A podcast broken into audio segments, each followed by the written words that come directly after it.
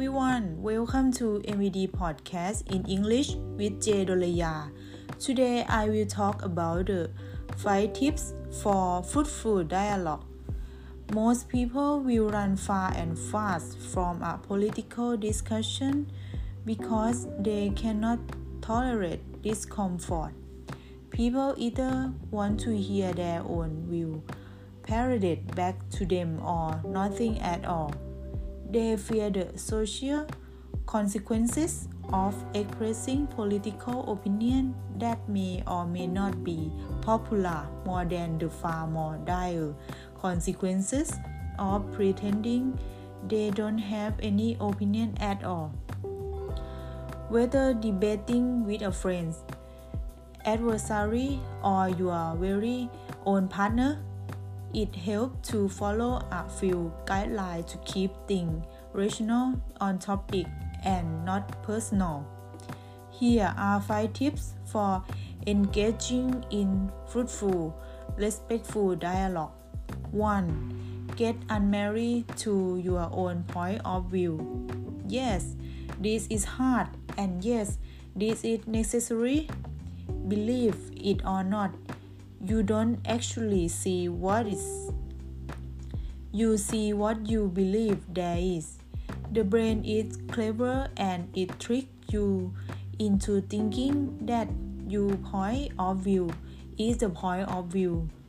Open your mind and you have a better chance of other opening there. 2. Listen. Hearing is one thing Really listening is another.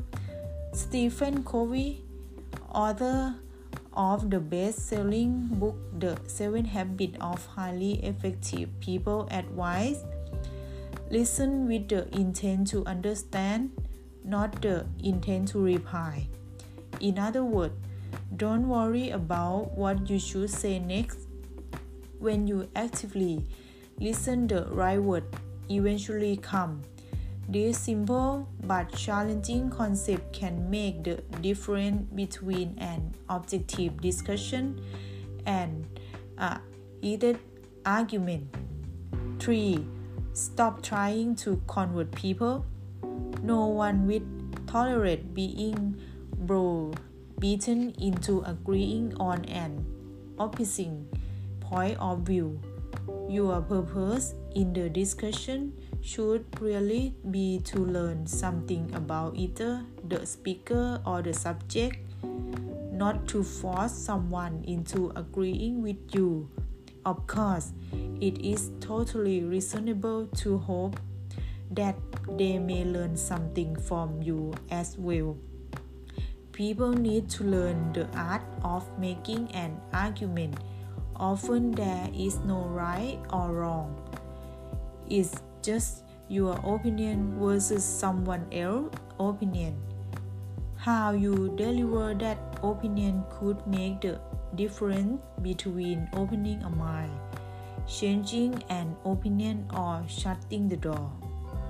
Sometimes folks just don't know when they argue enough. 4. Do your homework it's a dumb idea to get involved in a discussion you know nothing about. If you are not informed on something you say you hold a dear opinion about, you just end up looking foolish. If you want to engage other in topic of interest, be interesting and have something to offer to back up your opinion. 5 find something you can agree on. This isn't always possible, but it is something to strive for. Underneath all the opinion is the fact that the issue is of concern to both parties. At the least, acknowledge that both people care about the problem and respectfully agree to disagree on the solution. It is a much more desirable end to leave the door open to future communication than to slam it shut in a huff of self righteousness. Today I have to say goodbye. See you again next time. Bye bye.